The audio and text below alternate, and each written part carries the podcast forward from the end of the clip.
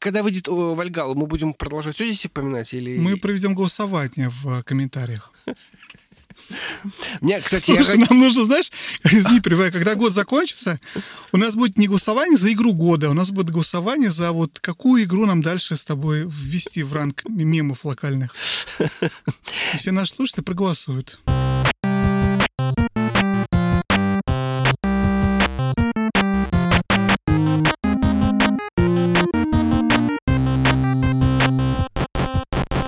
Всем привет, это... Вадим и Женя, и 43-й выпуск подкаста про игры. Вадим, что такое 43? Привет, Жень. 43 года было Сигэру Миямото, когда он выпустил игру Super Mario RPG Legend of the Seven Stars. А почему я про нее вспомню? Потому что на этой неделе выходит, в общем-то, новое вхождение в эту серию игр. Paper Mario, да? Paper Mario, да, выходит. Paper Mario. Это продолжение, на самом деле, этой серии, потому что вот Super Mario RPG была самая первая RPG на тему Марио, и вот, соответственно, Paper Mario — это вот новая последняя страница в этой книге. А кроме этого, 43 недели назад вышли такие игры, как Untitled Goose Game, который мы вспоминали на прошлой неделе, и Link's Awakening. И еще несколько игр, которые, на самом деле, не так уж важны, но вот эти две хотел бы я вспомнить. Как у тебя дела? Слушай, в принципе, все очень хорошо. Я наконец-то закончил The Last of Us, часть 2. И очень-очень долго по этому поводу рефлексирую, очень много по этому поводу рефлексирую. После игры внезапно началась мета-игра. Это понять, что же там произошло, почитать различные теории, почитать различных, мнения, людей, блогеров, просто в комментариях. Реально находится очень много интересного, очень много интересных и теорий, и каких-то, конспирологических иногда теорий. Кому-то понравилось, кому-то не понравилось. Я хочу сказать, что я, наверное, в полном безоговорочном восторге. Ты закончил Last of Us?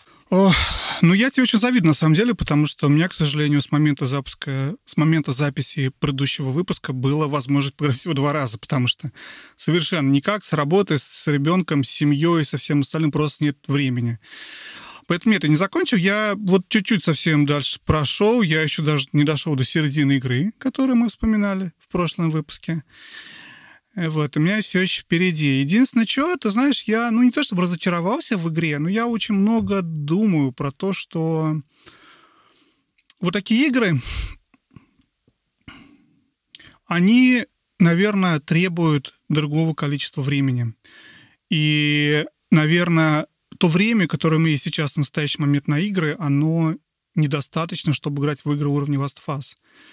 Я думал, что у меня нет возможности или времени играть в Sekiro: Shadows Die Twice, да, поэтому я ее в свое время бросил, даже диск продал, потому что помню, что игра требует от тебя больших очень вот этих вот кусков времени, когда ты полностью готов посвятить себя игре, отработать вот эти все скиллы, научиться там что-то сделать. В Last of Us, конечно, не такой кусок, но играть отрывками по 20-30 минут в нее невозможно, потому что она так не работает, она неинтересна в этом виде. Хочется все-таки большими чанками какими-то ее проходить, а на большими чанками времени нет. А второй момент про нее — это то, что это очень глубоко личная такая вещь. Я про нее несколько раз говорил, я понимаю, что многие могут меня не понять. Я вернусь к этому. Меня эта игра раздражает, даже не то, как она работает, а ее в самом существовании, она меня раздражает необходимости в нее играть. Потому что когда у тебя есть большая игра, которую ты проходишь, и когда у тебя за 2 недели всего 2 раза время, когда ты можешь что-то большое поиграть, если, не дай бог, ты в этот день, в это время, вечером понял, что я не хочу играть в Last of Us, я хочу поиграть в PUBG, то ты чувствуешь какой-то в следующий раз неизвестно, когда будет возможность поиграть. И поэтому тебе приходится играть. Это не проблема игры, это исключительно проблема времени, очень ограниченного. но злюсь не на время, злюсь и на игру, потому что я играю через «не хочу», вот я игру 2 раза играл, оба раза я играл действительно через «не хочу», по крайней мере, начинал. Я хотел бы что-то другое, что-то попроще или что-то вообще кардинально другое, но чувствую, что, надо же, конечно, Last of Us проходить. И почему я говорю, сори, длинный монолог, почему я говорю, что это персональная вещь, потому что я я понимаю, сейчас ты можешь сказать, не играй, ты потом поиграешь, ты мне говори уже, да, потому что, ты уже сделал преордер, ты купил, всегда можешь поиграть. Так не работает. Вот она у тебя висит, и тебе как бы надо ее допройти. В случае с Last of Us, я понимаю, во-первых, это действительно уникальный случай, потому что это игра, которая выходит раз в 7 лет, в 10 лет, я не знаю. Совершенно верно. Плюс я, Жень, извини, перебиваю, я ее, опять же, еще долго ждал. Да? Для меня это игра, которую я долго ждал, я наконец-то могу в нее поиграть, и если у тебя в тот день карты не сложились, настроения нет, когда ты можешь поиграть, это как бы печально. Сори, перебил, продолжай. Нет, я совершенно с тобой... Я согласен, что это действительно в какой-то мере уникальная игра, и мне она очень понравилась тем, что, скажем так, она взорвала интернет. То есть я вокруг себя вижу некий такое информационное гудение относительно The Last of Us. Даже уже уходя от того, что я уже, по-моему, все мнения просмотрел, все там теории прочитал, все равно что-то появляется. И ради этого вот такие игры и создаются. То есть даже если есть какое-то количество людей, которым там не понравился сюжет, которым не понравилась длина, которым не понравилось какие-то элементы второй части игры, неважно. Я не буду по этому поводу сейчас спойлерить, но там, безусловно, есть люди, которым что-то там не понравилось. Но, во-первых, это не понравилось, это всегда на уровне Если бы Fallout 76 так не понравился, то это был бы шедевром. Я не знаю, какой-нибудь условный Fallout 76. И второе, это очень круто, что игра не оставила людей равнодушными. То есть даже если это некое отторжение, даже если это некая ненависть, даже если это некое сопротивление игре или самому себе, это очень круто, что игра вызвала такие эмоции. Мне очень жаль, что у тебя проблема в том, что тебе просто не хватает времени на нее, и ты за нее злишься. При этом, на мой вкус, она даже... Точнее, не так. Я на нее тоже очень злился, что она большая, что она длинная, что она, может быть, как мне казалось, затянутая. Но потом она закончилась, и я такой... я хочу еще. Mm-hmm. То есть это было потрясающее ощущение, когда после этого такой... я хочу еще. Mm-hmm. И я пошел даже переигрывать первую часть. Даже немножко прошел. Но в любом случае я хочу подвести буквально с этого стейтмента, мне кажется, он очень близок к тебе сейчас будет, да, к тому, что мой бывший, возможно, нет, не так, почти коллега Джейсон Шрайер недавно написал твит. Твит оказался очень популярен, там какое-то бешеное количество ретвитов, ответов, лайков, реакций. И ответ был очень простой. Он написал: «Video games are too long», да? То есть видеоигры слишком длинные. И он говорил именно про Last of Us, часть 2. Я хотел бы сегодня поговорить о том, что действительно ли игры слишком длинные. Действительно ли этот упрек Джейсона, нашего Шрайера, имеет смысл? Как ты думаешь, Вадим, видеоигры слишком длинные? Безусловно, мне кажется, мы эту тему даже с тобой упоминали много раз, что каждая студия пытается сделать... давай не так. Каждая будет некорректное слово, да? Многие студии, когда выпускают эту AAA-игру, и действительно особенно важно с AAA-играми, пытаются максимально удлинить твой геймплей разными образами, разными способами. Оправдано ли это? Не знаю. Я понимаю, что в мире, в котором игр было бы столько, сколько их было во времена Денди, это, возможно, было бы оправдано, потому что у тебя есть одна игра, а следующая выйдет только через, 2 месяца, 3 месяца. Вообще. Не следующий, который ты захочешь, а вообще. А следующий, который ты захочешь, может, через 2 года. И тебе действительно есть смысл делать длинные игры. Но, опять же, там про Денди, это игры, которые пришли с аркадных автоматов, многое часть из них, поэтому у них была такая механика, что ты их перепроходишь, нету сейвов, и вся эта шляпа. Мы обсуждали, не хочу возвращаться.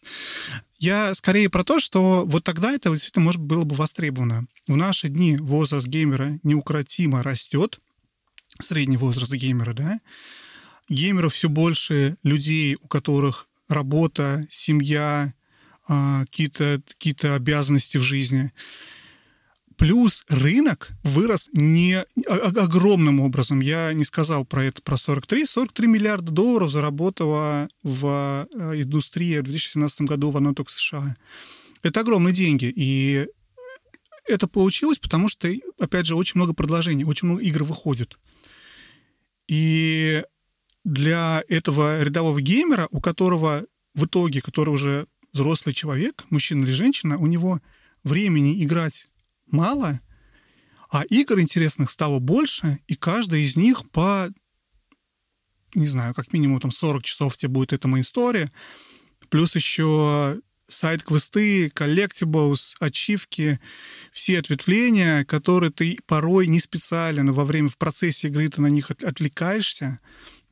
Возвращаясь к нашему Assassin's Creed Odyssey, я сейчас сказал об этом, только что было упоминание Assassin's Creed Odyssey, хотя бы одно в выпуске.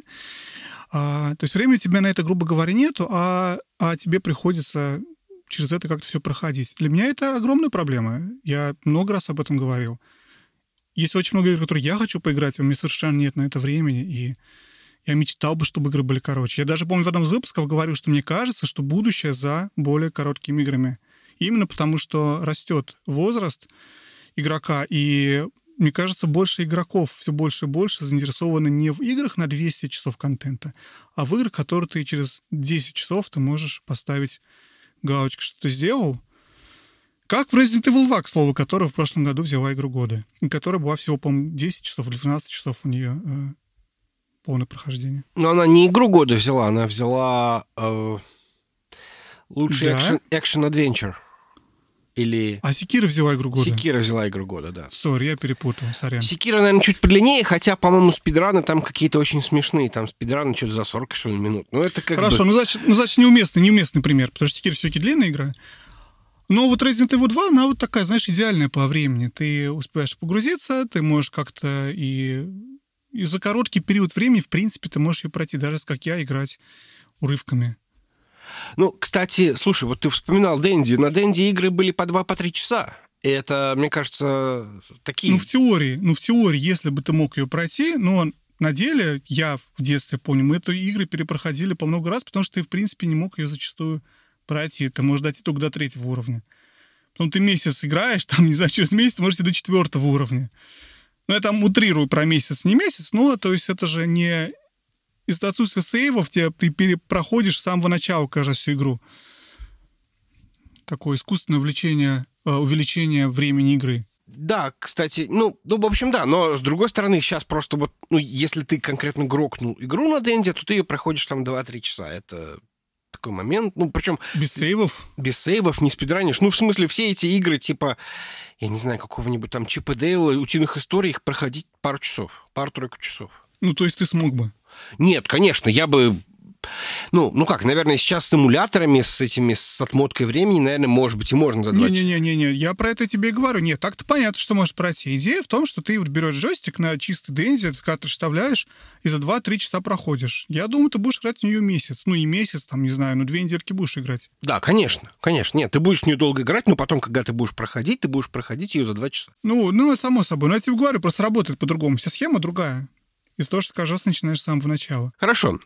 Я провел некую работу, и я выписал... я почитал, что Джейсону отвечали, и я бы очень хотел... Я немножко сгруппировал ответы, и хотел бы эти ответы с тобой обсудить. То есть, например... Джейсон, его спросили, а какие игры хорошие по длине? Он там привел какую-то странную статистику, что, говорит, примерно 15% игр нормальной длины, там 60 или сколько там процентов слишком длинные, сколько там слишком короткие, а вот 15% нормальные по длине. В частности, он считает, что Control, Disco Elysium и Hollow Knight — это образцы просто для подражания. То есть они вот идеальной длины игры. Что думаешь? Слушай, ну мне казалось, что, по крайней мере, Hollow Knight довольно длинная игра, нет? Ну и Disco Elysium тоже часов 40. Ну вот я поэтому не вижу разницы, потому что Last of Us как раз короче. Я так понимаю, что, по-моему, 25-30 часов у нее, да, этот самый? У меня ушло 40. Я не буду отрицать, у меня 39 часов у меня ушло на прохождение с копейками. У меня, когда потом это дело прочитал, точнее, не прочитал, а вот этот вот список привел, и я подумал, что это игры, в которые он играл, которые постоянно озвучивались на... в Катаку. В подкасте у них, да. То есть это просто игры, которые Джейсону понравились, и поэтому он считает, что они хорошие по длине. То есть, мне кажется, он путает какую-то причину следствия. Угу. Вот... в случае с Джейсоном. Ну, еще более того, у него изменилось, именно про Джейсона говорим, да, у него же изменилось семейное положение за это время, скажем так. И изменилась работа, и все это вместе, понимаешь, тоже не могло не оказать влияние на восприятие того, игра длинная или нет. Я скажу, почему, посмотри, я вот начал ругаться, да, про то, что вот на Last of Us. Я поговорю с коллегой на прошлой неделе, который тоже играл. Даже не так. Я на игровой чат у нас на работе есть, и я закину вопрос. Что, ребят, только поиграл в Fallout 2? Что, как думаете? И мне коллега отвечает, блин, я поиграл, я прошел ее сразу же в первый уикенд, когда игра вышла. Это вообще огонь там. В общем, доволен остался парень. И ты читаешь, понимаешь, что, блин, классно. Человек смог за уикенд пройти игру. То есть понятно, что у него нету других каких-то определенных дел, задач, обязанностей, семьи, чего-то такого, чего-то, что ему не позволило бы это сделать. И вот говоря про Джейсона, Джейсон, который был без ребенка, который работал в Котаку много-много лет на определенном статусе, был... Это один Джейсон, не в одно количество времени на игры. И Джейсон сейчас с новой работой и с маленьким ребенком, возможно, это другое количество времени. И вот мы вот это то, что я говорю про себя, когда тебе эти длинные игры раздражают, потому что ты не можешь их пройти. Как-то так. Ну вот есть такое, я абсолютно согласен. То есть тут мне кажется, что да, это, кстати, один из моих пунктов был. Ему об этом пишет, что моя... теперь любимая Алана Пирс пишет, что, значит, да, ты говоришь как просто... Ты из IGN, да, по-моему? Да, это бывшая, да, журналистка IGN. Мы как раз ее вспоминали, наверное, в прошлом выпуске. Нет, наверное, мы ее не вспоминали, но, в общем, смысл в том, что она выпустила очень интересный текст по поводу того, что такое оценки, да, то есть она вот немножко нашумела недавно, что 10 из 10 это не означает, что это идеальная игра, а 5 из 10 это не означает, что это там... условно говоря, там какая-то там средняя игра. Вот. То есть, и многие ему именно говорят, что как бы чем старше ты становишься, тем больше ты игр ты можешь купить, но при этом меньше времени, чтобы в них играть. И да, и что для среднего 30-летнего, значит, потребителя они слишком длинные. И это, в общем, наверное, действительно, да, то есть как бы социальный статус и люди, которые играют, которые, наверное, можно их назвать такие casual геймеры, ну как casual. Casual это вот когда в случае с геймерами это говорят вот про людей, которые три в ряд строят, да, то есть в метро. Наш любимый Candy Crush. А тут имеется в виду, что вот люди, которые просто, ну, вот развлекаются, они могут пойти там сериал посмотреть, они могут там, не знаю, пойти в парк погулять. Сейчас, может быть, не стоит этого делать, потому что надо соблюдать всякое там социальное дистанцирование, но все равно. То есть они каким-то образом развлекаются разными способами. В том числе они могут вот поиграть в какую-то игру, и если эта игра выходит, может быть, они не так часто это делают, может, они играют там в 1-2 игры в год, и для них это, может быть, тоже достаточно долго. Хотя, с другой стороны, если они это делают, то, наверное, они могут сесть и забинжить это дело. И вернуться к просмотру сериалов, например. Но, в принципе, наверное, да. То есть тут действительно вопрос того, что есть возраст, есть социальное положение, есть дети, которые тебя обязывают откладывать геймпад или, там, я не знаю, мышку от клавиатуры идти, там, я не знаю, там, разогревать им ужин, нежели продолжать играть. И это, наверное, действительно для многих проблема. И я считаю, что Джейсон, конечно, в Джейсоне очень сильно говорит этот момент. Мне нравится разогревать ужин, а его приготовил кто? Это просто было сегодняшнее. Кстати, я его и готовил. Ну ладно. Ну, неважно, возвращаясь к этому вопросу, опять же, я вроде на него уже ответил, но все равно я считаю, что будущее за более короткими играми. Ну, хотя я не знаю, с другой стороны, посмотри, давай посмотрим в качестве аналогии на мир фильмов и сериалов, на мир вообще контента. За последние 10 лет, минимум 10 лет, наверное, даже больше, чем 10 лет, контент, который мы можем потребить, стал очень, то, что называется, bite-size. Это bite-size, как перевести на русский? На один укус. На один укус, да? Угу. Потому что я помню во времена моей молодости, времена интернета, когда он только зарождался, но неважно, короче, то, что почему ЖЖ умер, а Твиттер, наоборот, выжил. Из-за этого дебильного ограничения в Твиттере на 104 символов. 144 символов. 140 символов, правильно, да. На 140 символов первоначально. Ну, ладно, уходя от технического вопроса, почему это было 140, но суть не в этом. Это тот контент, это тот объем контента, который удобно современному пользователю потреблять. То же самое с Ютубом, то же самое с ТикТоком сейчас, то же самое со всеми. То, куда движется цивилизация. Мы от фильма «А зори здесь тихие» с длинными планами и какими-то долгими лицами, смотрящими куда-то, перешли к клипам в фильмах, когда очень быстро меняется, дрыгается, прыгается, что-то происходит. Очень быстро экшен. Это та скорость, с которой мы воспринимаем информацию. И обратите внимание, сериалы полностью победили вот в консюмерском рынке, вот в рынке не... рядового потребителя, скажем так, да, то есть скорее у тебя семья вечером будет смотреть сериал на Netflix или где угодно, чем какой-то фильм сложный, потому что короче серия, потому что проще потреблять контент, 20-40 минут, там, не знаю, час в худшем случае.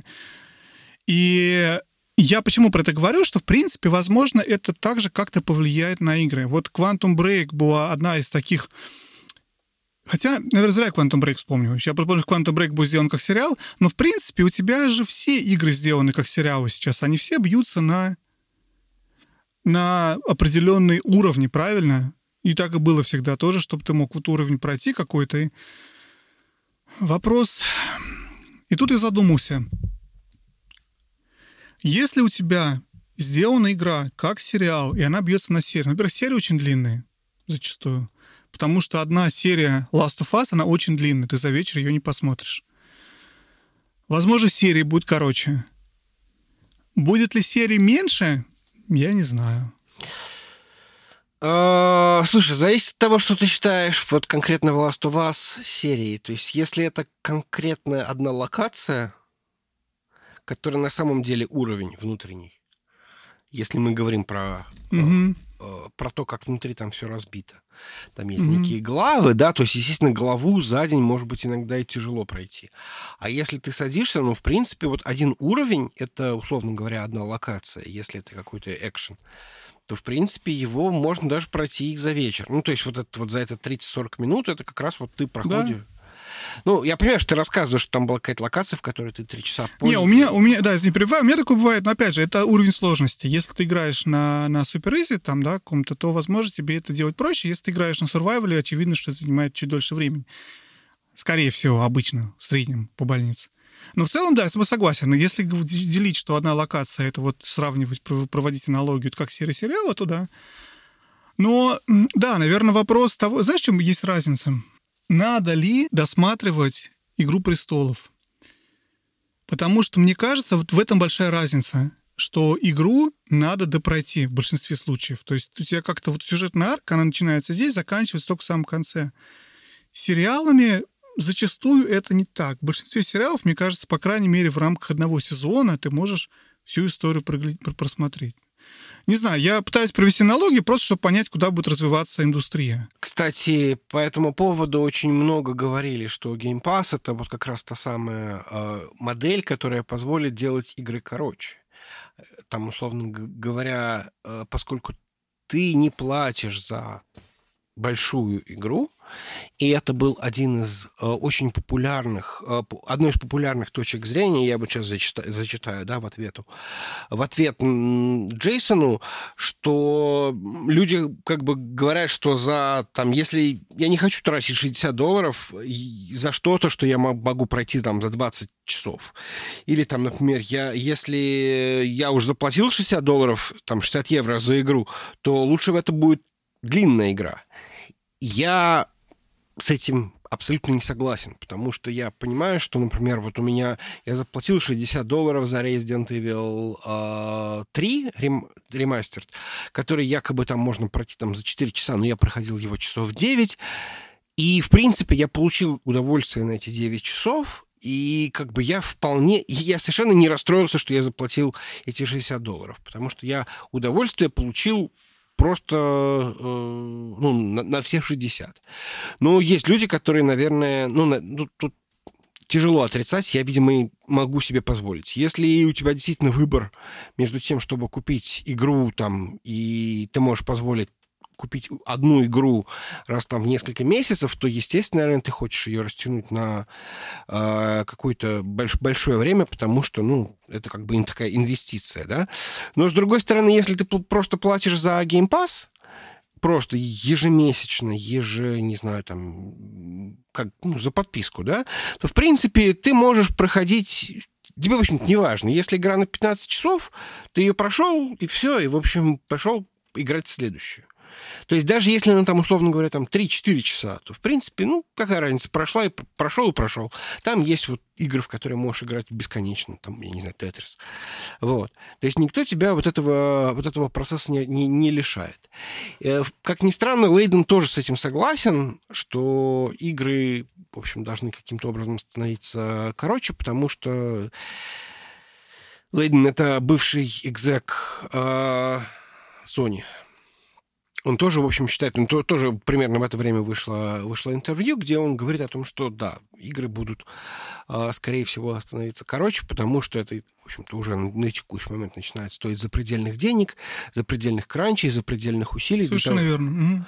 Вот. И, в общем, никому этого уже, наверное, не надо. Это, может быть, и надо, это не надо, наверное, в таких количествах. Рынок сейчас то, что называется, опять же, английским словом, oversaturated. Слишком много всего выходит. Слишком много, то, что Настя говорила в прошлом выпуске, что перегрето, да, рынок, и очень много ожиданий от игр. На самом деле маркетинг работает в играх на ура. В маркетинг приходит все больше и больше талантливых людей, потому что индустрия развивается, и поэтому теперь выпуск каждой игры — это вот «Игра престолов» в мире игр. Я все время что-то сегодня вспоминаю «Игру престолов». «Властелин колец» в мире игр. Так, для «Гарри Поттер» в мире игр. То есть каждый... Кого мы ждем? Кто выходит у нас в пятницу? Я забыл. Не Секира, господи. Цусима. Ghost of Tsushima. Цусима, да. Каждая Цусима — это вау. И, в принципе, так и есть, потому что ты понимаешь, что это большая команда, работает много лет над этим проектом, бухана куча денег. И смотри, возвращаясь к Sony, ты сказал про Лаймана. Лейман, да? Лейтон, точно вспомнил, Лейтон. Ты сказал про Лейтона, и я вспомнил, что новости же недавно были про то, что игры на PS5 /Xbox Series X будут стоить $70. Опять же, это для тех, кто не понимают в долларах. Мне трудно перевести некие цены сейчас на игры в России, но, грубо говоря, все AAA игры сейчас в Америке стоят $60. 59,99. Я не знаю, опять же, какой аналог этой цены в России, в Украине, еще где-то, чтобы вот провести параллель. Но вот это вот типичная твоя новая AAA-игра. Вот Сусима будет стоить $60. Что игры в будущем на следующее поколение будут стоить $70. Они по чуть-чуть там $10 увеличили, 3 миллиона копий продали, вот они заработали. Потому что игры стало дороже производить. Отчасти потому, что нужно провести очень много контента. И вот в этом плане, возвращаясь к идее, которую ты озвучил, и про Game Pass, и про вот это все, если бы действительно игры были бы короче, и все игры были бы примерно по 20 часов плюс-минус, и можно было бы их потреблять вот так вот в виде Netflix, в виде подписки, что ты платишь какую-то сумму денег в месяц, потом играешь. было бы намного, наверное, интереснее, потому что ты мог бы получить много разных опытов, а не вот этот вот один за $60. Потому что, смотри, я приведу пример. Возвращаясь к тому, что ты говоришь, там вот $60, Resident Evil 3, для многих игроков, для игроков, которые сами не зарабатывают, для детей, которым игры покупают родители, я очень хорошо понимаю, что тебе родители одну игру купили, и ты в нее играешь 2 месяца или 3 месяца, пока ты следующую тебе не купит. И здесь купить Resident Evil 3 на 9 часов, это тебе легко, а кому-то это, значит, всего 9 часов. И я согласен, дня, да. За 2 дня он или она ее пройдут, и дальше все. Поэтому, понимаешь, это тоже есть определенно... Я понимаю, почему рынок, возможно... такое, что хочется работать чуть длиннее. Нет, я абсолютно согласен, что действительно для очень многих это проблема, и для очень многих проблема, что игра, которая там стоила $60, она проходится за 4 часа, и, собственно, все. И я согласен, что, может быть, 4 часа — это действительно небольшой перебор, потому что, я почему-то решил сравнить эти $60, наверное, я не знаю, с кино.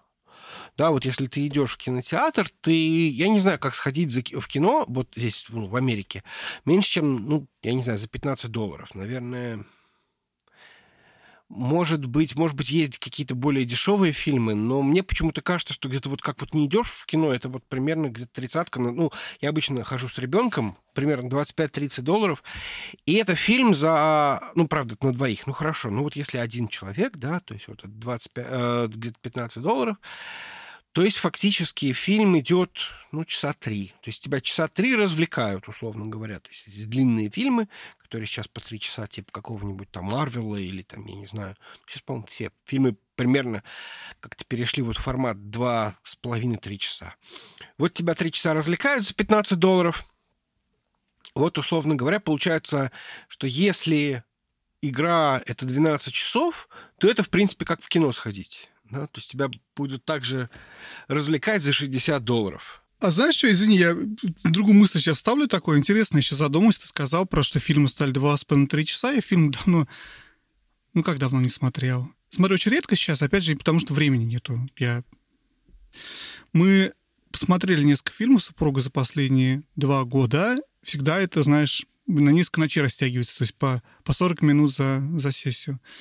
Но неважно, я про то, что я не знаю, что фильмы стали, грубо говоря, длиннее. Я вспомню, что когда я учился в школе, по крайней мере, и были распространены видеомагнитофоны, и вот эти вот кассеты, на которые писались фильмы, не лицензионные видеокассеты, да, на которые мы записывали все. Помнишь, там всегда помещалось обычно 2 фильма на кассету 180 минут. Потому что средняя длина фильма была 90 минут, 1,5 часа. А сейчас действительно, как и с играми, это все очень сильно удлинилось. У меня есть детская травма. Дело в том, что я прожил все свое детство без видеомагнитофона. Независимо от этого, да, ты знаешь, я понимаю, что 2 фильма на 180. Да, я знаю, что там бы обычно было, то есть на одной стороне какая-нибудь дикая орхидея, а на другой стороне мультики. Там не было сторон у видеокассет, Жень, извини. А, да? Разве не было? Да, только на аудиокассет были стороны, а видеокассеты всегда в одну сторону вставлялись. Видишь, я говорю, у меня никогда в жизни не было видеомагнитофона. Даже сейчас у меня видеомагнитофона... как-то вот прошло мимо меня. Так получилось, что VHS я... я не могу сказать, что я не держал кассету в руках. Конечно, держал. Но никогда у меня не было VHS-устройства. То есть у родителей появился видеомагнитофон только после того, как я уехал, и он уже был совмещен с DVD.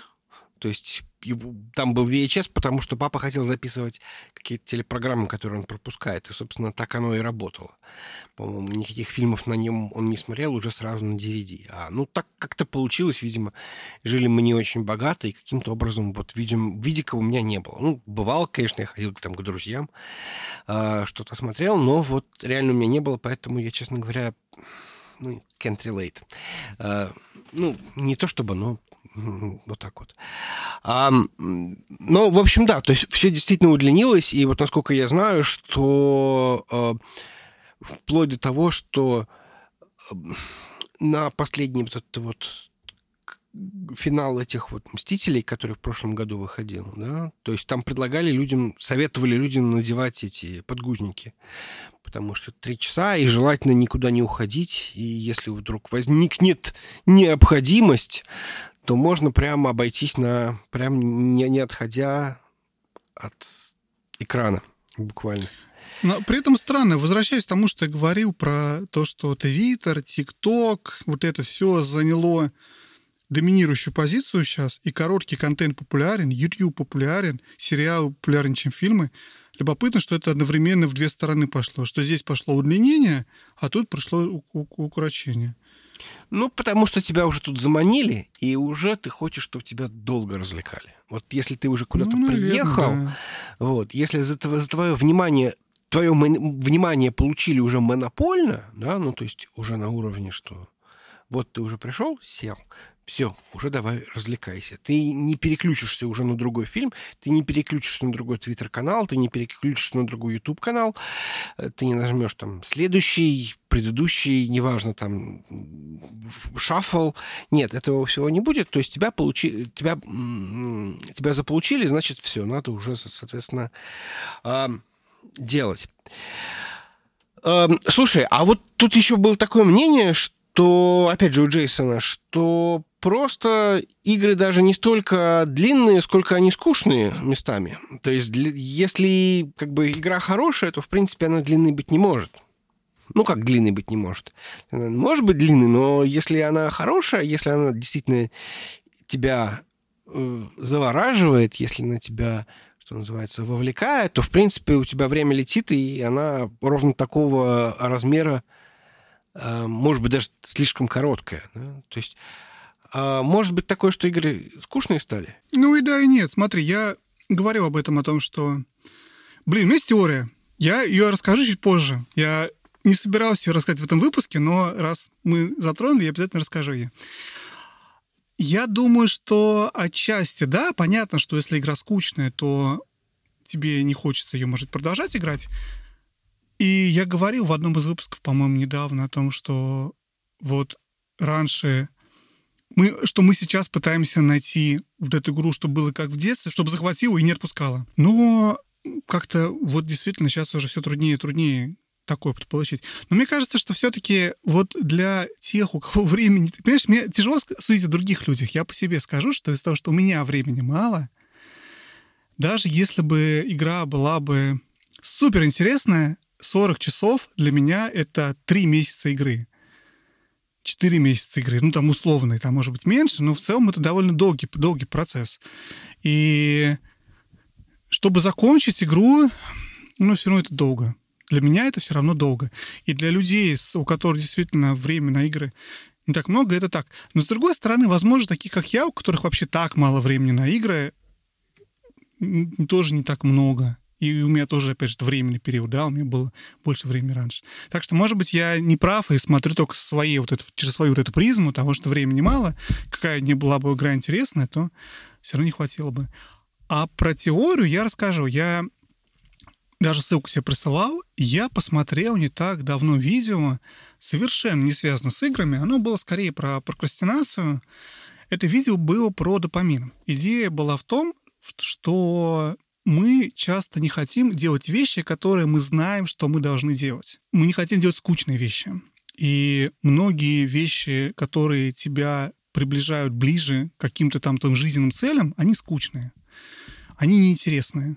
И автор ролика рассказывал про как у тебя работает мозг. Сейчас прям небольшое ответвление такой темы, да?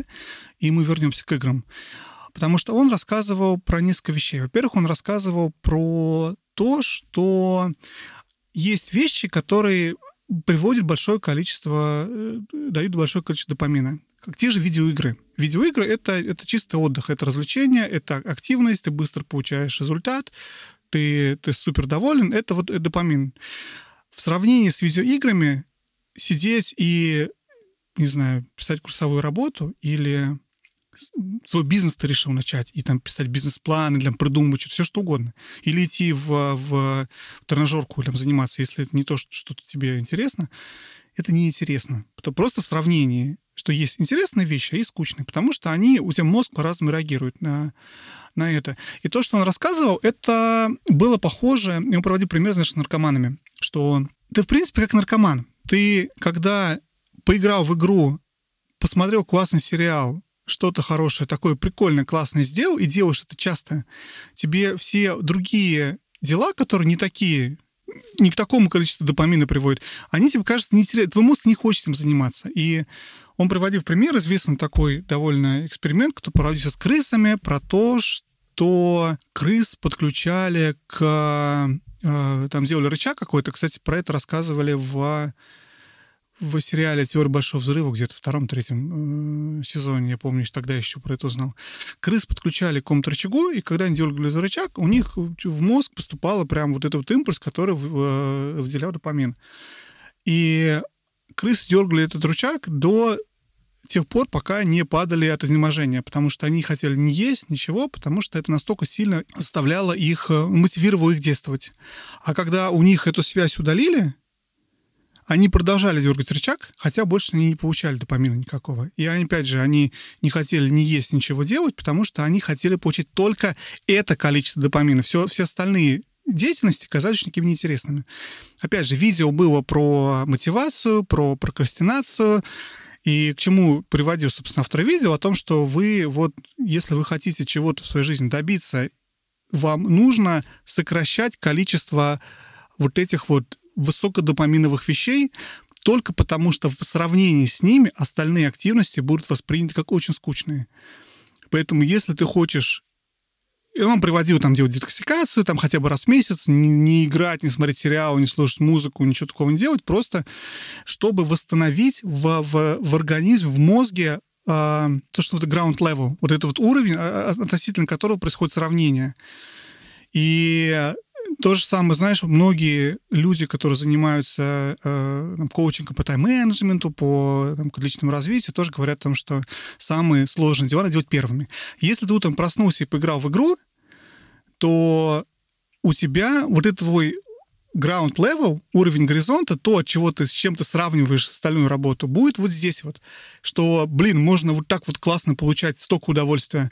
И работа после игры будет казаться чем-то очень скучным, очень тяжелым. И наоборот, если ты вначале делаешь что-то очень тяжелое, сложное, после просыпания, тебе проще это сделать. Я не знаю, ты пока со мной или ты уже потерялся где-то? Нет, почему? Я понимаю, о чем ты говоришь, и, в общем, я с тобой... Я на самом деле задумался, может быть, надо просто бросать эти игры и... Все, закрываем подкаст. Нет, на самом деле, нет, я не к этому веду, смотри, я... Почему я про это вспомнил? Я не говорю про то, что там играть игры плохо, хорошо, я говорю про то, что у тебя разные активности приводят к разной реакции мозга. И есть у тебя вот этот вот ground level, есть тот уровень, который у тебя мозг хочет получать сейчас entertainment, все развлечение. Когда 300 лет назад Ваня лежал на печи, у него развлечений не было вообще никаких. У него не было интернета, не было видеоигр, не было порнографии, не было вообще ничего. Он просто лежал и пялился в стену. Вот это было все развлечение у него. Любой на деревне ивент... Ивент на деревне, любой. Хэппенинг. Было просто взрыв мозга, понимаешь? Потому что у тебя вот этот ground level, у тебя вот этот вот уровень горизонта, уровень, с которым ты все сравниваешь, он вот здесь находится. Сейчас уровень куда выше. Тебе нужно получать информацию постоянно, слушать подкаст про игры, играть в игры, смотреть сериалы, есть вкусную еду, я не знаю, и т.д. и т.п. И это заставляет, это поднимает планку того, какой должна быть игра, чтобы она была интересна. Наконец я пришел к тому, что я говорю, сильно выше. И еще одно исследование, совершенно не связанное, было про музыку. Не из этого видео. Тоже смотрел прям пару лет назад про то, что музыка, которую ты слушал в определенный период своего времени, какой-то там тинейджерский, юношеские, что-то такое, она сильно повлияла на сформирование твоих музыкальных вкусов. Потому что именно тогда это была первая музыка, которую ты сказал «Вау!».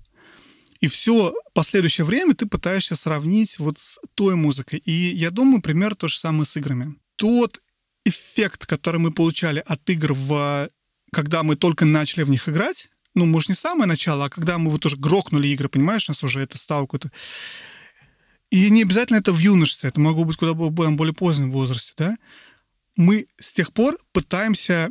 И из-за того, что, опять же, уровень entertainment, уровень развлечения, уровень допамина сейчас просто огромный, и у тебя идет постоянно из всех углов, ты пытаешься найти ту игру, которая будет действительно суперинтересная. Потому что, на самом деле, для условного Вани с печи или для Вадима 20 лет назад Last of Us Part 2 была бы самой интересной вещью вообще в мире. А сейчас, кроме Last of Us, у Вадима еще куча всяких других развлечений, и это всего лишь одно из. И для моего вот этого граунд-левела это, может быть, чуть выше, и иногда чуть ниже.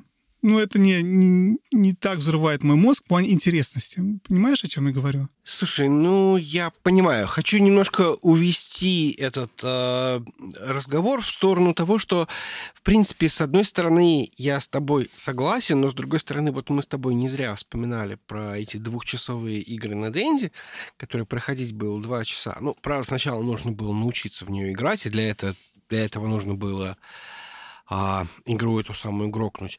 Но все равно, то есть сейчас, опять же, поскольку есть куча людей, которые не готовы заплатить $60 за 20 часов игры, их это бесит, то, мне кажется, те же самые игры каким-то образом увеличивают специально вот в длину, чтобы они были, просто вот длиннее. Иногда это откровенное затягивание из серии «Пойди по гринде». Иногда это просто какие-то дополнительные активности. Я не знаю, ты сегодня, наверное, пропустил, да? Сегодня был ивент Ubisoft, и они там показывали геймплей, первый геймплей Assassin's Creed Valhalla, да? И ты знаешь, что там можно делать в Valhalla? Теперь. Знаешь, что там можно? Ты не посмотрел, да? Нет. Угадай, что там можно будет. Раньше было нельзя делать, а теперь можно. Грабить караваны? Всегда можно было. Почти всегда. А, черт. А вот везде есть. Например, оно есть в... Лутбоксы же, не знаю. Давай. Нет. Там можно ловить рыбу. Наконец-то можно ловить рыбу. Жень, смотри, ты совершенно прав. И мне кажется, это осознанное решение, что у тебя есть в играх сейчас мейн-квест, а есть вот эти сайд-квесты. И если у тебя, как у Вадима, времени мало... то ты играешь, а денег много, условно, то ты играешь только мейн-квест и переходишь на следующую игру. Тебе не нужно растягивать. А если тебя мама купила игру, ты можешь мейн-квест, сайд-квесты, все коллектиблы собрать, все сделать. Проблема в том, что когда такие люди, как мы, Женя, у которых времени мало, занимаются попыткой пройти все квесты и собрать все шарики в Assassin's Creed 2. Нет, в GTA 4 вспомнил. По идее, да, нужно просто относиться к этому из уровня, да. Ты можешь себе позволить съедать только серединки из арбузов. Вот, все так. Так и есть, да. У меня нету в желудке места. Я не могу выкинуть остальной арбуз. Вот, в этом наша проблема. Поэтому в Assassin's Creed Odyssey ты не играешь. Второе упоминание уже игры, как минимум. Но мы уже и Valhalla упомянули, понимаешь. Но она не Odyssey. Я, кстати, прям... Мне все понравилось то, что показали. Помимо рыбалки. Я, честно говоря, всегда очень стремаюсь, когда рыбалка, такой, вам что, реально делать нечего, да? То есть вам негде плавить. Причем, понимаешь, есть реальные симуляторы рыбака, да, рыбалки. Да? То есть, по идее, если ты хочешь ловить рыбу, купи там, я не знаю, фишинг-симулятор и лови рыбу. Зачем тебе в любой игре рыбалка? И она есть в RDR 2, в Animal Crossing, в Final Fantasy 15, в... Far Cry 5, в Зельде, в Breath of the Wild нет рыбалки. Там можно глушить рыбу динамитом. Есть в этом, в Link's Awakening, который вышел 43 недели назад. Fire Emblem Three Houses есть рыбалка. То есть, теперь рыбалка есть везде. Если раньше были везде убисофтовские вышки, то теперь, есть рыбалка. Я удивлен, почему только сейчас в убисофтовской игре появилась рыбалка. Это странно немножечко. Хотя нет, ты ошибаешься. Far Cry же была рыбалка. Точно, да, точно. Сори. В общем, теперь везде есть... Теперь игра может быть хорошая только если можно ловить рыбу. Я очень надеюсь, что выйдет Diablo 4, и там тоже можно будет ловить рыбу. Демоническая рыбалка. Да. Дьявольская рыбалка. Да. Да. Слушай, а что, Watch Dogs 2 уже можно забрать? Я что-то я все пропустил, потом понял, что всем дадут, я зашел, ничего не работает. Что там вообще за история? Подожди, сначала скажи, что вообще было, да, для тех, кто не в курсе. Что было? В общем, смысл в том, что Ubisoft пообещала, что всем, кто, значит, придет посмотреть на их трансляцию, всем дадут бесплатную версию для PC Watch Dogs 2. И для того, чтобы ее получить, нужно было всего-то навсего залогиниться и посмотреть минуту трансляцию. Да? Ну, то есть вот так вот все. Есть небольшая... Возникла небольшая проблемка. У них полностью упал бэкэнд авторизации. Вот это да! Никогда такого не было, и вот опять. То есть очень много мимов по этому поводу, что очень круто, там, типа, всем пообещать, типа, за то, что ты залогинишься и посмотришь минутку, но не дать никому залогиниться. Но, правда, они написали, что, типа, что всем дадим, не переживайте, расслабьтесь и смотрите презентацию, а мы там разберемся. Даже если вы не смогли залогиниться, мы вам все равно дадим. А я вот, знаешь, что подумал? Я подумал две вещи. Во-первых, Watch Dogs 2 в реальности, многие со мной не согласятся, это ответ Ubisoft на GTA 5. То есть это GTA от Ubisoft. Это город, машины, ты на них ездишь, стреляешь, миссия. Ну, там она немножко изменена, но это GTA. Это игра, которую я купил, потому что я хотел поиграть в GTA. И я играл в нее, потому что хотел поиграть в GTA. Это раз. Окей. EGS давали GTA 5, а Убики решили, ну, а чем мы хуже? Мы дадим свою GTA. Watch Dogs 2. У EGS все упало, и у Убиков тоже все упало. Вот так. Вот такие параллели я провожу. Ну, хорошо, ладно, окей, может быть. Я смотрел остальную презентацию, мне очень жалко, что в этой презентации ничего не сказали про Beyond Good and Evil, потому что это единственная игра, которая чисто теоретически меня обнадеживает. Вальгалла мне понравилась на уровне, ну да, наверное, но там будет, наверное, Киберпанк примерно в это время, и, наверное, между Киберпанком и Вальгаллой я выберу Киберпанк, потому что он все-таки выглядит интереснее, нежели Вальгалла, которая выглядит, ну, да, наверное, лучше, чем Одиссей. Не знаю, сложно сказать. Как-то она графически очень плохо выглядит, мне показалось. Какие-то лица все неестественные, как... Ну, ладно, это так. А что Легион? А Легион мне напомнил, как ты не поверишь, вообще Sims. То есть там настолько все разные эти вот характеры, разные человечки, которыми ты управляешь. И прям реально возникло ощущение, что это просто такой Sims, в котором тебе нужно еще что-то там делать. Если бы Симы ходили на работу в герилла-отряды, да, то есть такие... городские террористы, городские партизаны, то вот, да, то есть вот это бы выглядело в точности как Watch Dogs. Ну, в принципе, наверное, посмотрим, что будет. Я не могу сказать, что меня зацепило. Еще очень странное впечатление от презентации Ubisoft было. Я, честно говоря, в какой-то момент времени потерялся, и я не понимаю, что это. Гиперспейс, Breakpoint, Ghost Recon, или продолжают они про этот... про Легион, или что-то, может быть, еще... Ну, то есть, вот реально, то есть, все игры у них стали какие-то просто реально очень похожие.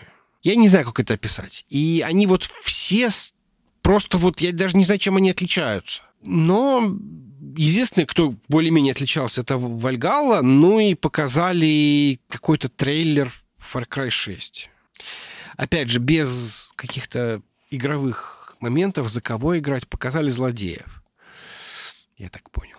Все, что показали. Ну, правда, с другой стороны, наверное, в Far Cry главный герой — это злодей, наверное, да? Потому что протагонистов никто не вспоминает. Ну, отчасти, наверное, да, так и есть. То есть, насколько я понимаю, Far Cry славится именно харизматичными злодеями. Вот харизматичного злодея показали. Что это будет из себя представлять, непонятно. Но уже сказали, что в марте все выпустим. Ну, я не знаю, зачем я смотрел. Я смотрел, чтобы получить свой Watch Dogs 2, который мне не дали.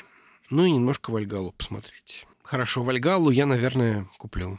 Так, что, будем возвращаться к теме длинных игр? Ну, да, у меня есть мысль о том, что... Это дело в том, что Джейсон журналист, а не потребитель. То есть и для него, как для журналиста, это большая проблема, потому что ему нужно обозревать все эти игры, а для того, чтобы их обозреть, тебе дали 2 недели, пройди. На, пройди и расскажи. Или если даже не дали, а ты понимаешь, что тебе нужно самому делать, да, как многие это сделали с Last of Us, часть вторую, да?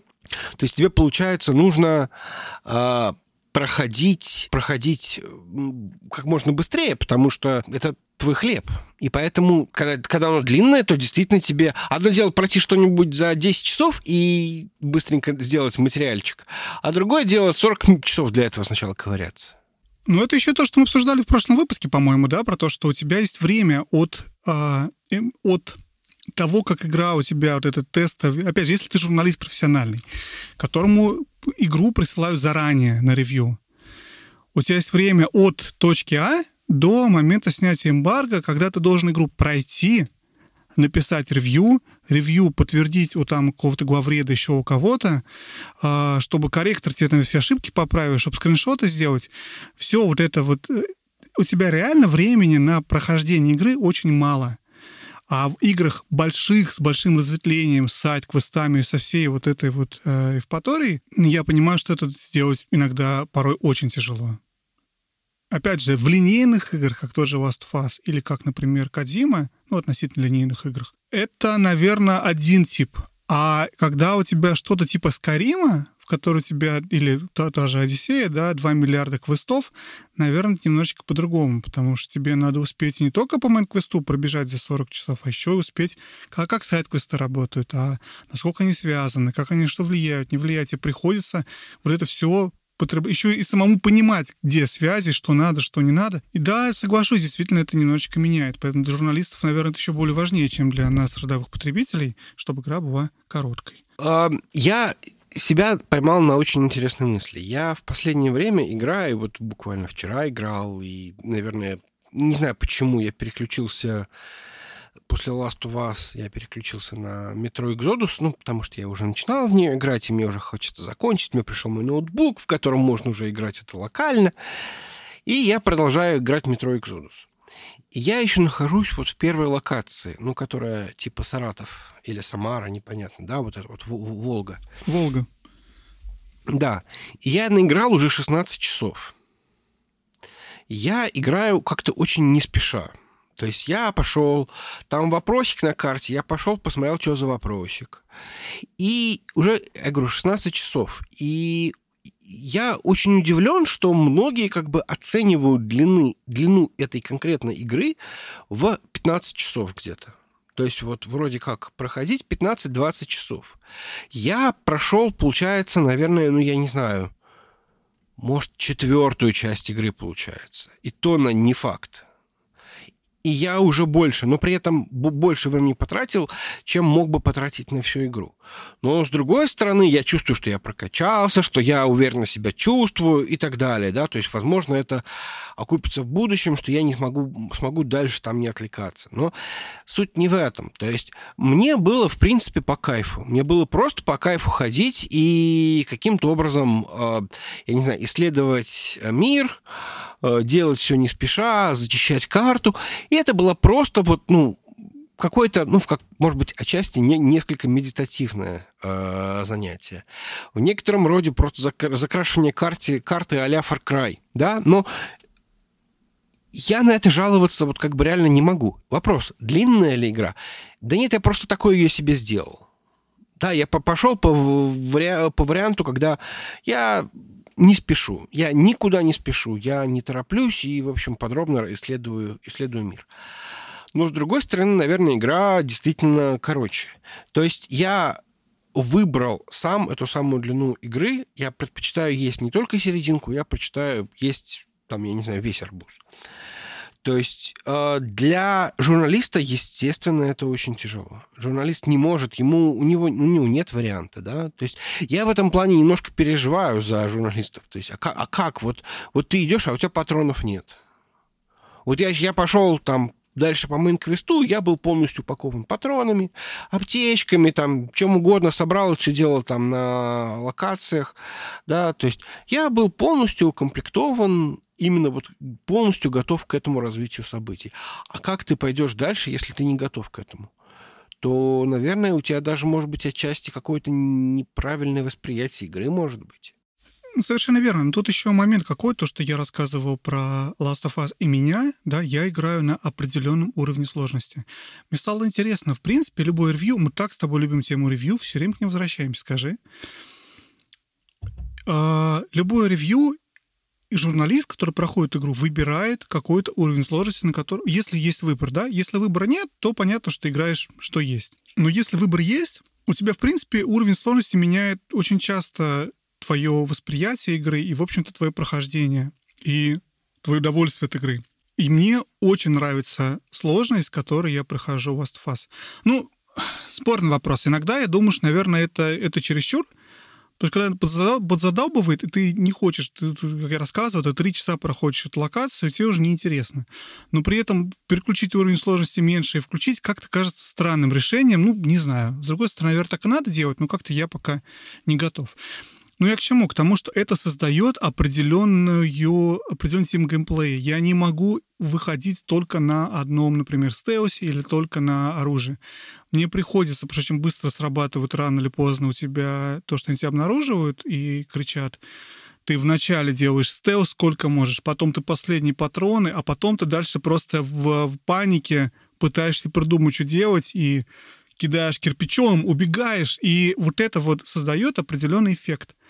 Эта игра заставляет тебя делать действия, потому что ты выбрал определенный уровень сложности. Если бы я играл на более простом уровне сложности, возможно, даже если на среднем модере ты играл бы, опять же, с моим игровым опытом, да, возможно, я такого не было бы у меня, потому что я просто всех стелсом выносил бы, например, позвал бы всех сзади и все. Ну, или там мне было бы достаточно оружия, чтобы, если стелсом даже сорвался, я мог бы всех дальше убить из пушки. А не то, что в реальности у тебя обычно врагов всегда больше, чем то, что ты успеваешь их стелсом сделать, потом патронов, которые у тебя есть. И остаток тебе надо выдумывать, что делать. Убегать, прыгать, прятаться. И это создает вот этот вот игровой экспириенс. Я что пытаюсь объяснить? И этот экспириенс очень классный, очень дорогой. И я не уверен, что любой журналист его получает, именно потому что я не знаю, какой уровень сложности выбирает журналист. И какие у него есть умения. И пойдет ли он смотреть сайт в сторону какой-нибудь... в банк, в тлоу, или не пойдет. Ну, кстати, да. То есть, если тебя еще и гонят... Ну, с другой стороны, я умом понимаю, что чисто теоретически, если ты играешь на вере изи, который можно там пробежать, я не знаю, за 25 часов, потому что тебе можно никуда не смотреть, просто бежать, куда тебе, значит, куда глаза глядят, и, в общем, ничего не видеть по дороге. Потому что ты реально ничего от этого не получаешь. Потому что даже уже на модерет у тебя просто насыпает... очень много там, я не знаю, ресурсов. Ты совершенно не страдаешь по поводу того, что тебя там как-то уносят, выносят, убивают. Ты просто идешь вперед. И, наверное, в этом плане, ну, наверное, действительно, с точки зрения журналиста, то, что игра предлагает под словом «нормал», это то, на чем надо проходить. Ну, опять же, я, наверное, выдумываю какие-то сложные вещи, наверное, все зависит от журналиста, как он проходил, как он конкретно к этому относился. И, возможно, с играми вроде Last of Us люди действительно больше вкладываются, но если это какая-нибудь, условно говоря, игра, которая обещает быть хорошей, но не шедевр, то тут вот совершенно непонятно. И тут действительно можно на нее залиться за слишком простую сложность или, наоборот, слишком сложную сложность, или на то, что она там каким-то образом затянута. В любом случае, я в этом... в твите вот конкретно Джейсона увидел, несмотря на то, что я с ним в принципе согласен, что большинство игр слишком затянуты, я увидел очень много персональности самого Джейсона, очень много его личного отношения к этому процессу. Во-первых, потому что он журналист, во-вторых, потому что он отец, в-третьих, потому что он может себе позволить, что называется, и... вот это все вместе дает вот этот вот эффект, что действительно для вас, ну или для нас с тобой, Вадим, это может быть действительно слишком... Многие игры для нас становятся слишком длинными. И многие бы игры выиграли от того, что они были бы короче. Возможно, многим геймдизайнерам не пришлось бы выдумывать какие-то филлерные методики, какие-то филлерные, там, рыбалку... ловлю жучков или там, я не знаю, какие-нибудь коллектиблс для того, чтобы просто сделать игру длиннее, для того, чтобы она вот вошла в этот формат там 40, 50, 60, там, 100 часов, просто потому что это то, за что люди готовы отдать деньги. Причем, знаешь, что интересно? Вот с точки зрения реально игровых механик, игрового дизайна, вот эти все филлеры, а давайте-ка мы разложим вот этих вот шарики, все вспоминаю, в GTA 4 шарики были, а в Assassin's Creed какие-то перья были. Что там было, не помнишь? Во втором Assassin's Creed. Кого надо было там? Там перышки надо было ловить, да. Вот эти, давай мы просто перышки разложим по всей карте. И это добавляет еще 5 часов игры. А с точки зрения вложения времени в дополнительный контент, это нет ничего. Ты просто берешь один объект и прячешь его в разных местах. В Вальгалле тоже это есть. Ну, они вернули эти, не перышки. Кто бы удивлялся. Ну, в общем, да. Короче, я просто про то, что да, это вот искусственное влечение игры, чтобы было заняться тем, кому... Я еще выдумал, про маму игру купил, но... Ну, может, не мама купила, но да. Ты отложил с завтраков. Есть. Неважно, да. Ну, как бы я понимаю у всех... Ну, не завтраком, да. Понимаешь, мы с тобой настолько увлечены играми, для нас нормальная вещь. Я сегодня, Жень, ты сказал про Exodus, я сегодня купил Exodus себе, между прочим, на Xbox.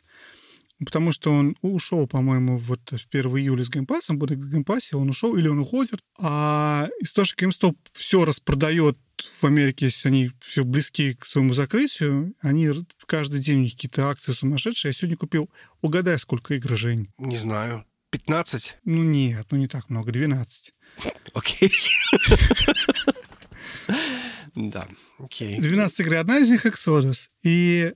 Я почему говорю? Потому что мы с тобой покупаем игры. У нас это часть, которой нашим семьям приходится мириться. Жена мне сегодня сказала, что она хотела купить программу для йоги на телефон. А она стоила... Ну, какие-то подписку они требуют, что-то такое. $20 они требуют в год. И она такая, $20, где же я $20 возьму на такую вещь? Конечно же, нет.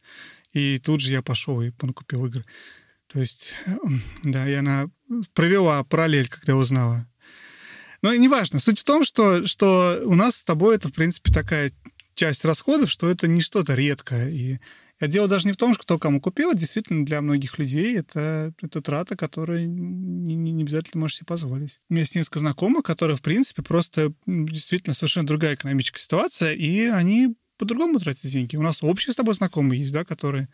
Сам знаешь, тоже редко покупают игры, потому что денег нет. И при этом эти же, кстати, общие знакомые, точнее, один общий знакомый, который про Game Pass сегодня говорил, который с появления, когда Microsoft раздал Xbox,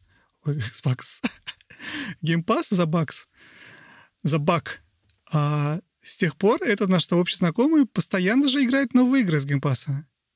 И это хорошо работает. Я могу себе представить, что ему было бы комфортнее, наверное, тратить вот эти вот $5-10 в месяц, наверное, на подписку, но играть во все подряд. Что-то 10 часов, что-то 60 часов, что-то начал-бросил.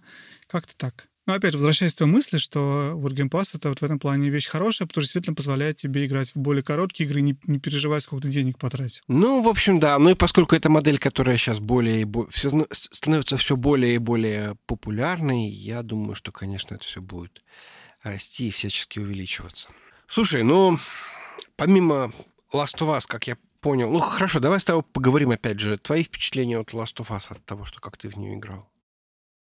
Ну, я тебе говорю, что я играл настолько мало последние 2 недели с предыдущей записи, что мне как бы трудно что-то сказать. Единственное, что я не разделяю того же чувства, что есть у тебя. Ты говоришь, это вау, это лучше, это что-то. Я говорю, мне эта игра злит тем, что мне приходится в нее играть.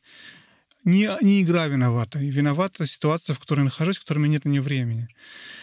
Но, тем не менее, в конечном итоге я злюсь на игру. И когда я в нее играю, мне кажется, что все-таки геймплей довольно репетативен. Возможно, потому что он мне растянут по времени. Возможно, если бы я, как этот мой коллега, прошел бы ее за один уикенд, мне бы так не казалось. Хотя, видишь, и Настя говорила об этом, и ты тоже в какой-то момент, что она...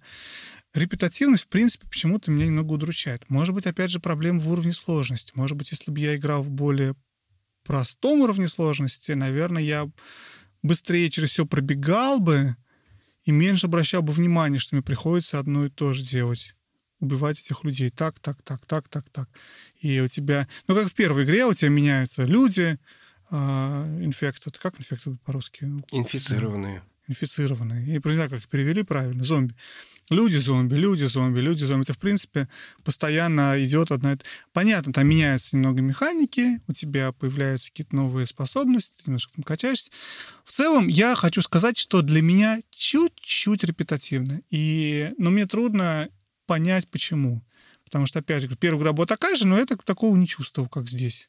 Я тебе хочу сказать, поскольку я начал играть, переигрывать в первую игру, там вот этих вот локаций, условно говоря, которые между кат-сценами и какими-то сюжетными поворотами, их было сильно меньше. То есть у тебя одна-две локации, одна-две арены, скажем так, и дальше какой-то... сюжет. А потом сюжет.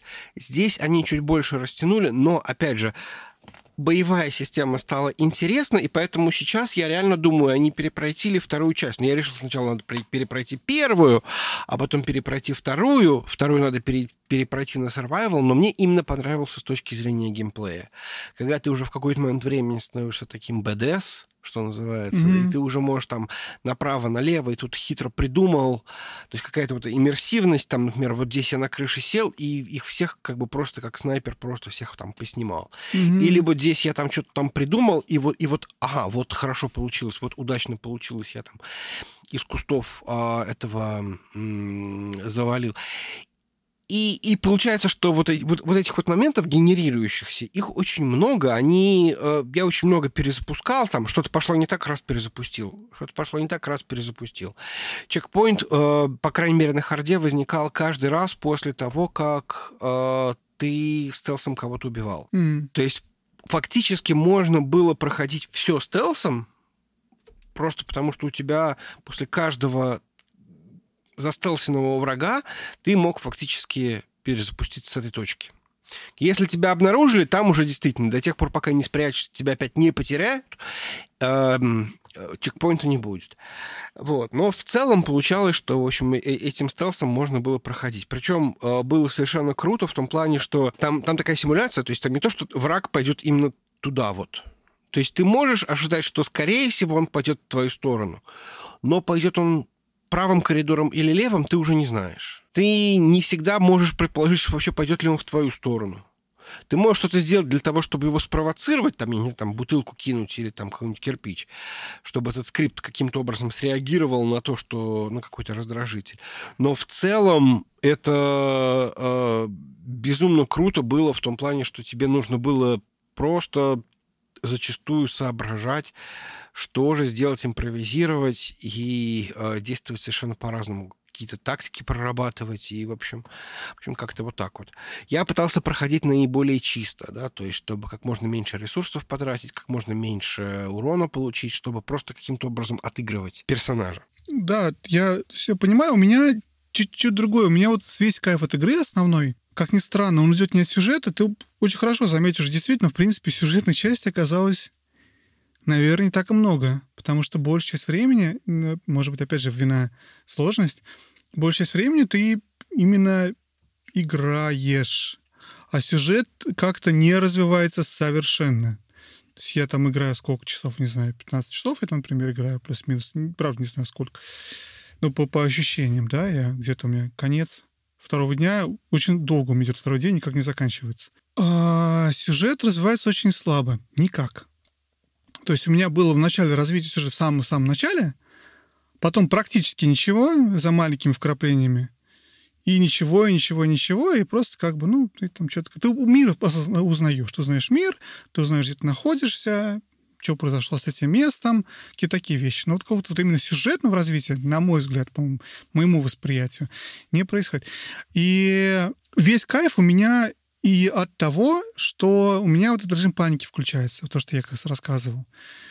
К сожалению, после каждого стелза убийства у меня ничего не сохраняется, поэтому я, конечно, заново начинаю.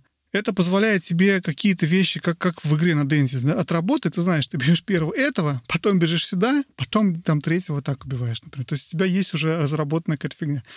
И когда это заходит в тупик, ты понимаешь, что тебе ничего не получается, ты пытаешься менять стратегию. То есть, скорее, это так работает, нежели ты планомерно, медленно, верно движешься по локации. Но потом, когда вот этих трех, которых ты отработал, или четырех, которые отработал, ты смог убить, всегда дальше идет хаос, потому что не получается все сделать один в один, как в предыдущий раз.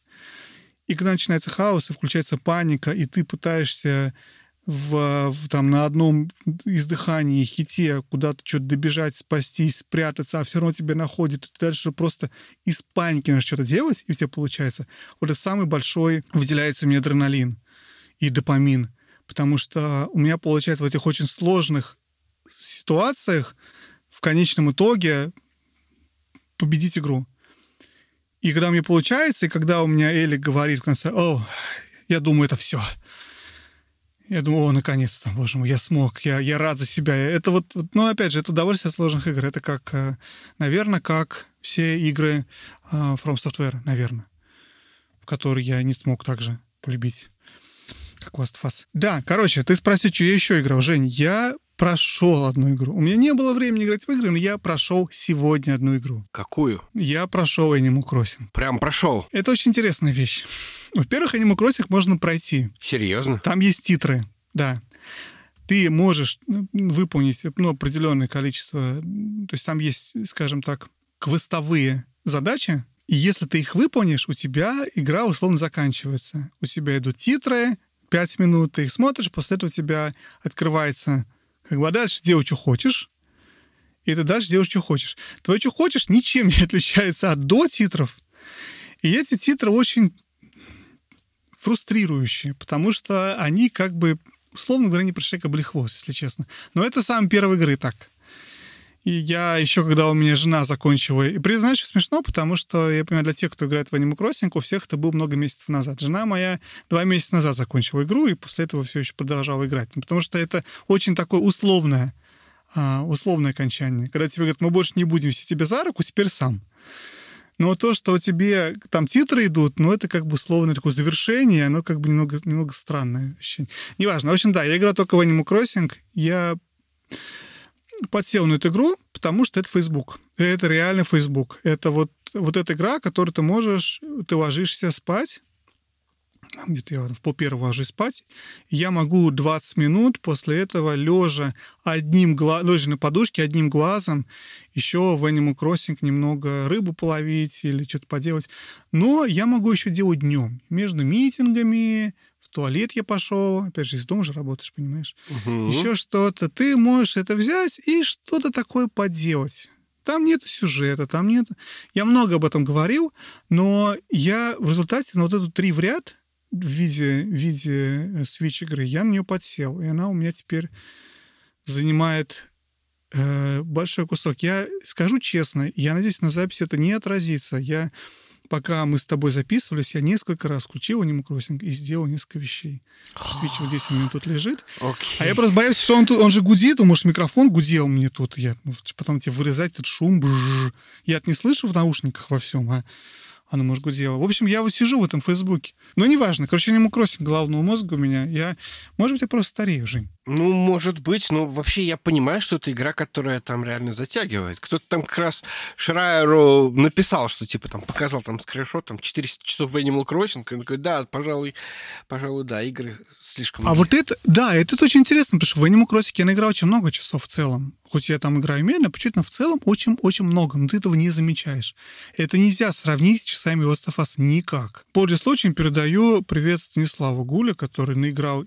Не буду говорить, сколько часов, а я посмотрел. Много. И много других моих знакомых тоже наиграли часов очень много. То есть это все больше 100 часов точно. Я не буду говорить, сколько, как мы с тобой узнали, твоя жена наиграла в Sims. Да. Вот. Но это все, вот это вот оно. И это ты не замечаешь, как это время у тебя улетает в эту трубу, ну, потому что это не то, что ты выделил время, ты сел, ты погрузился. Это очень отличный от Last of Us опыт. Очень отличный. Это совершенно вообще другая вещь. Это невозможно сравнивать. Может быть, кстати, если играл бы в Red Dead Redemption Online, как называется, Red Dead Online, то, возможно, кстати, у меня был бы такой же опыт. То есть тоже ты зашел, половил рыбу, поохотился на кабана, поучаствовал в ограблении. Хотя нет, все равно это дольше сессии, чем рыбу поймать. Рыбу поймать несколько секунд. Там быстро ловить рыбу? Окей. Ну, в смысле, что это не долгий процесс. Ну, ты идешь, увидел, рыбу поймал, ну, там минута максимум тебе шла на всю эту фигню. А ты играл в что-нибудь? Да, я сегодня прошел игру... Нет, я много во что играл. Я Exodus. Вот... Да, в Exodus играл. Вот буквально перед записью я последние несколько часов играл в игру под названием Rise Son of Rome. Я начал ее перепроходить. Я сегодня ее купил в числе 12 игр. Но она никуда никогда не денется из Game Pass'а, потому что это IP Microsoft, и поэтому как бы... знаю, Жень, ты знаешь, извини, сейчас я прям тебе вставлю 5 копеек свои. Я понял, что мне Game Pass не нравится, потому что я узнал, что из него... Мы здесь обсуждали, вы хвалили с тобой. Я узнал, что из него удаляют игры. Я почему-то вначале не задумывался об этом, а потом я помню, что я играл в этот вот в тот же самый Exodus, да? Угу. А теперь его удаляют. Я почему-то думаю, что игра у меня есть, а теперь у меня нет. Украли. И я понимаю, что некоторые не денутся, но как-то у меня... Я понял, что мне приятнее... Ну, я, опять же, знаешь, я коллекционер, я люблю физические носители. Uh-huh. Мне приятнее покупать игры. Игры, которые в компасе, мне ни рука не поворачивается купить, потому что они мне уже есть. Поэтому я для себя решил, все, я геймпасами закончится, я его продлять не буду. Я лучше буду покупать игры, которые хочу. Правильно. Это и убирает, и вот этот вот anxiety, модным американским словом скажу, anxiety того, что очень много игр, хотя их так много. И лучше я буду покупать диски и картриджи на распродаже. Сори, извини, перебиваю. Которые нельзя украсть, да. Я, как известно, я игру в свое время проходил, а тут я ее запустил для того, чтобы перепройти, причем перепройти ее как на New Game Plus, на самом высоком уровне сложности. Я часа полтора пытаюсь пройти одну локацию, там где-то в конце второй главы, и у меня не получается. Но это, в смысле, вот это был, наверное, первый слэшер, в который я играл, и мне тогда понравилось. Я тогда даже не знал, что это слэшер. И я сейчас понимаю, что это же God of War, да? Но при этом, на самом деле, очень круто, потому что 2013 год. Там графоний, это Crytek, да? Поэтому Rise через Y написано, да? Ух ты, я не знал. Ну, как у них же там Crysis, Far Cry, вот это вот Y, вот это вот... Ну, я понял, да, я не знал, что это... Окей. Вот, то есть... А там действительно, то есть они просто такая... отчасти технодемка, да, то есть там в том плане, что оно прям реально очень красиво. Для 2013 года эта игра просто реально обгоняющая свою... Она все соки выжимала из Xbox'а. Вот ну, это вообще не странно. Это, слушай, ну это же была лаунч-гейм, это Microsoft. Да, я понимаю. Сколько. А ты кричишь в Kinect? У меня нет Kinect'а. Я понимаю, что можно просто зажать... А куда ты дел Kinect? Подожди. Я убрал его. Ну зачем он нужен? Я купить хочу Kinect. А ты убрал Kinect. Ну, да, давай, да. Вот. Я сегодня прошел игру... Тяжело сказать, что прошел. Я прошел этот... Black Book. Пролог. Помнишь, мы смотрели, да, Black Book на Паксе? Hype Train, да. Hype Train. Это такой как бы по этим... По мотивам... Поэтому по русскому фольклору. Пермские эти, значит, легенды какие-то. И я хочу сказать, что я, с одной стороны, в полном восторге, с другой стороны, у меня как бы есть много вопросов к игре. То есть я очень надеюсь, что... Так, давай сейчас немножко расскажу, да. То есть игра должна выйти в начале, в Q1 2021 года. То есть до этого еще, в общем, прилично времени. А пока что они выпустили... Ну, скажем так, демо-версию, которую они назвали там пролог. Да, то есть, условно говоря, первая глава, некий пролог, в который ты можешь поиграть.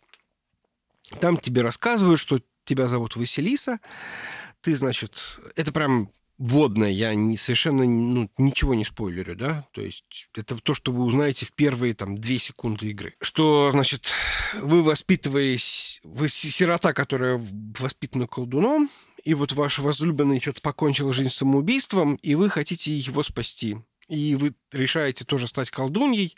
До этого вы не думали, но поскольку это произошло, вы хотите его, значит, спасти из ада. Они очень аккуратны в том плане, что говорят, что поскольку как бы он покончил жизнь самоубийством, якобы, хотя она в это не верит, что его похоронили за церковной оградой. Как известно, самоубийц не хоронили на кладбищах, да, то есть, ну, и сейчас продолжают не хоронить, да, то есть, поэтому, соответственно, дорога прямиком в ад, она вот пытается каким-то образом его, значит, спасти.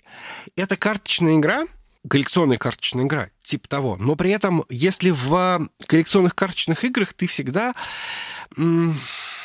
как бы это сказать, у тебя возникает некий такой лудонарративный диссонанс, да, то есть ты вроде бы как бы собираешься с кем-то биться, но ты бьешься почему-то картами.